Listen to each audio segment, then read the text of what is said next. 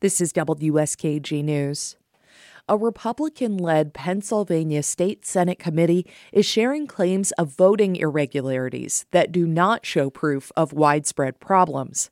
As Sam Dunklau reports, experts say the panel is trying to use those claims to justify sweeping changes to Pennsylvania's mail in ballot rules. GOP Senator Chris Dush leads the Intergovernmental Operations Committee, which has been probing the 2020 and 2021 elections for six months now. As a House member, Dush joined those who supported the election fraud lie by signing a letter asking Congress to not certify Pennsylvania's vote for Joe Biden. After his panel's most recent hearing, he laid out what he and his Republican colleagues are after. Our purpose right now in this committee is to make sure that we're getting uh, uh, the information out there so that we can take corrective action. That information comes from witnesses with partisan ties. Both told the committee they saw people illegally dropping off more than one ballot at drop boxes last fall. Lehigh County's Republican Party chair showed what he alleged was surveillance video of the act, and a Luzerne County elections judge claims she saw someone try, but she didn't record it and couldn't produce surveillance tape.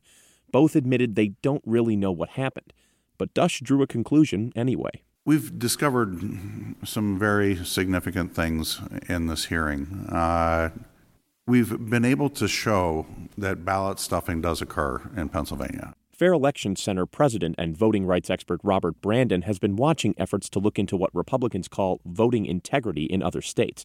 He says he notices a pattern. What's happening in Pennsylvania is just the precursor for the legislature to come back with some additional efforts to try to make voting more difficult. Brandon says that's exactly what Arizona senators did during their discredited election probe, which actually confirmed President Joe Biden's victory there.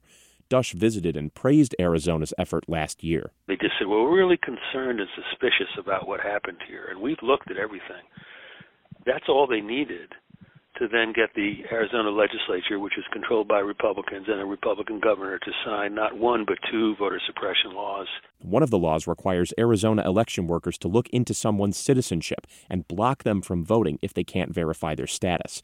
The state's Republican Party is also asking the Arizona Supreme Court to overturn its early voting and vote by mail laws. And back in Pennsylvania, even though multiple audits confirmed past results, the committee's witnesses suggested lawmakers do the same thing. Lehigh County Republican Party Chair Joe Vacher is one of them. Stop the mail in balloting completely, and until we have a constitutional amendment saying that we can do early voting, then we can set up a system where it's similar, but you do it in a method where we have confidence that that's those votes are the right votes. Vacher told senators Lehigh County's district attorney was looking into his claims.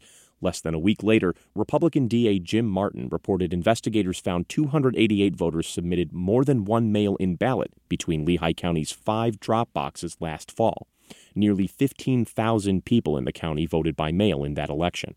Policy expert Scott Seeborg of advocacy group All Voting is Local says he thinks fraud probably wasn't involved. There's a difference between a voter thinking it's okay to take their family members' ballots and drop them off and a political operation that you know goes door to door in an entire county to, to do that. But Lehigh's DA says the finding is reason enough to toss the state's no excuse mail in voting rules altogether.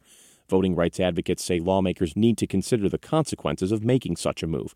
Deidre Lassane, a Pittsburgh area poll worker, says rolling back ballot access rules would be tough on the communities of color she helps each cycle. Because one minute we're telling them that they're empowered and they now have more opportunities to vote.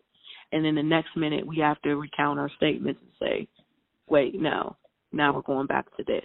Lassane says the state could give counties more money to run their elections and for voter education efforts instead of ditching things like drop boxes. We want it to be easily as possible to vote, right? Because, you know, there's a distrust in democracy, and this just adds to the distrust that, that BIPOC communities have.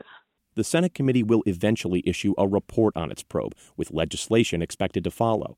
A few that would restrict mail in voting rules are already floating around. I'm Sam Dunklau in Harrisburg.